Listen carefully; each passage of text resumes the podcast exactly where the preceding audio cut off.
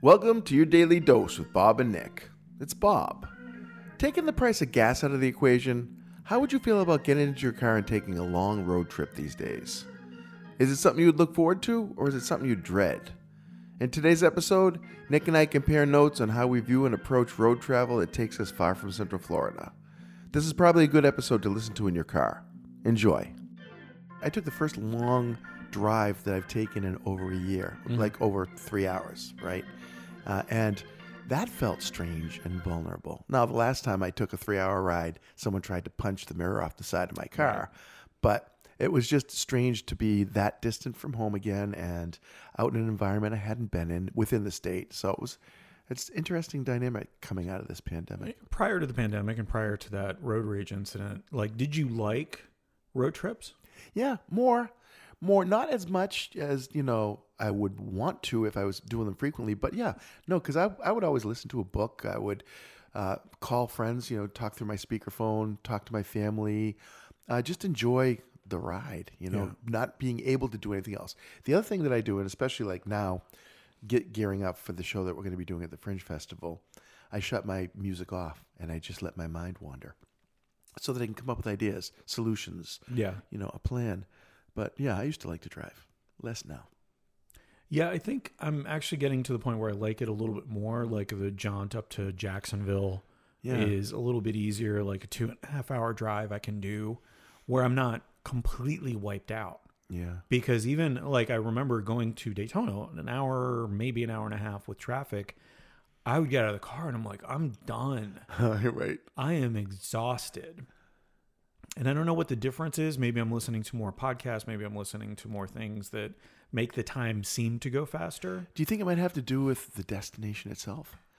Uh, oh, that's a big part of You it. You know what I mean? If you're going someplace that you're looking forward to, it's a little different and Yeah. stuff. It almost it almost pulls you toward it, right? So that it feels like there's less effort when you're going there. But if you're going to do something that's work or important or some hassle involved, it's almost like you're doing the push me pull you on your way there, right? And it might feel like it extends the trip because I know what you're saying.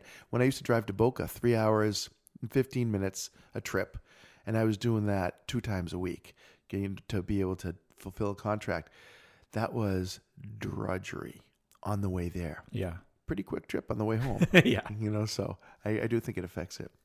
I, I've been doing more traveling lately in, in general, which kind of required me to relax a little bit. Get you comfortable know? with it again. Yeah, yeah. It's because it's the world that that uh, that I want to live in, and it's the world I did live in, and now apparently I'm going to get to go back there again, which is really good. But it's also exhausting. You know, I thought it was exhausting when I was failing at business, when you're having to scramble in every direction, trying to find a way to get clients, find a way to pay your bills, uh, and I'm finding success is even more exhausting. It's just because there's always something to do, something to think about, something around the next corner.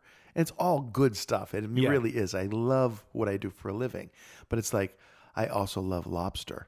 But, you know, if you jam it into me 24 hours a day with a big spoon, I'm not going to like it as much. I mean, isn't that how we get foie gras Oh, from God. Oh, geese? my they God. just feed them lobster. Oh, oh, there's a thought. Isn't that? Oh, Is that not it? No. Oh, I, So- but foie gras, for the record, is a horrible thing, Yeah. and I will not eat it. Okay. and nobody should. All right. Just saying. I should. I don't want to talk about what anyone should or shouldn't do, but don't. If you have to torture the animal in order to get the food, that just seems like a bad choice. It's a yeah. It's not great. Yeah, it's not great. Good to know. Yeah, Stop feeding those geese lobster. Is what I always say. That's yeah, it's unnatural.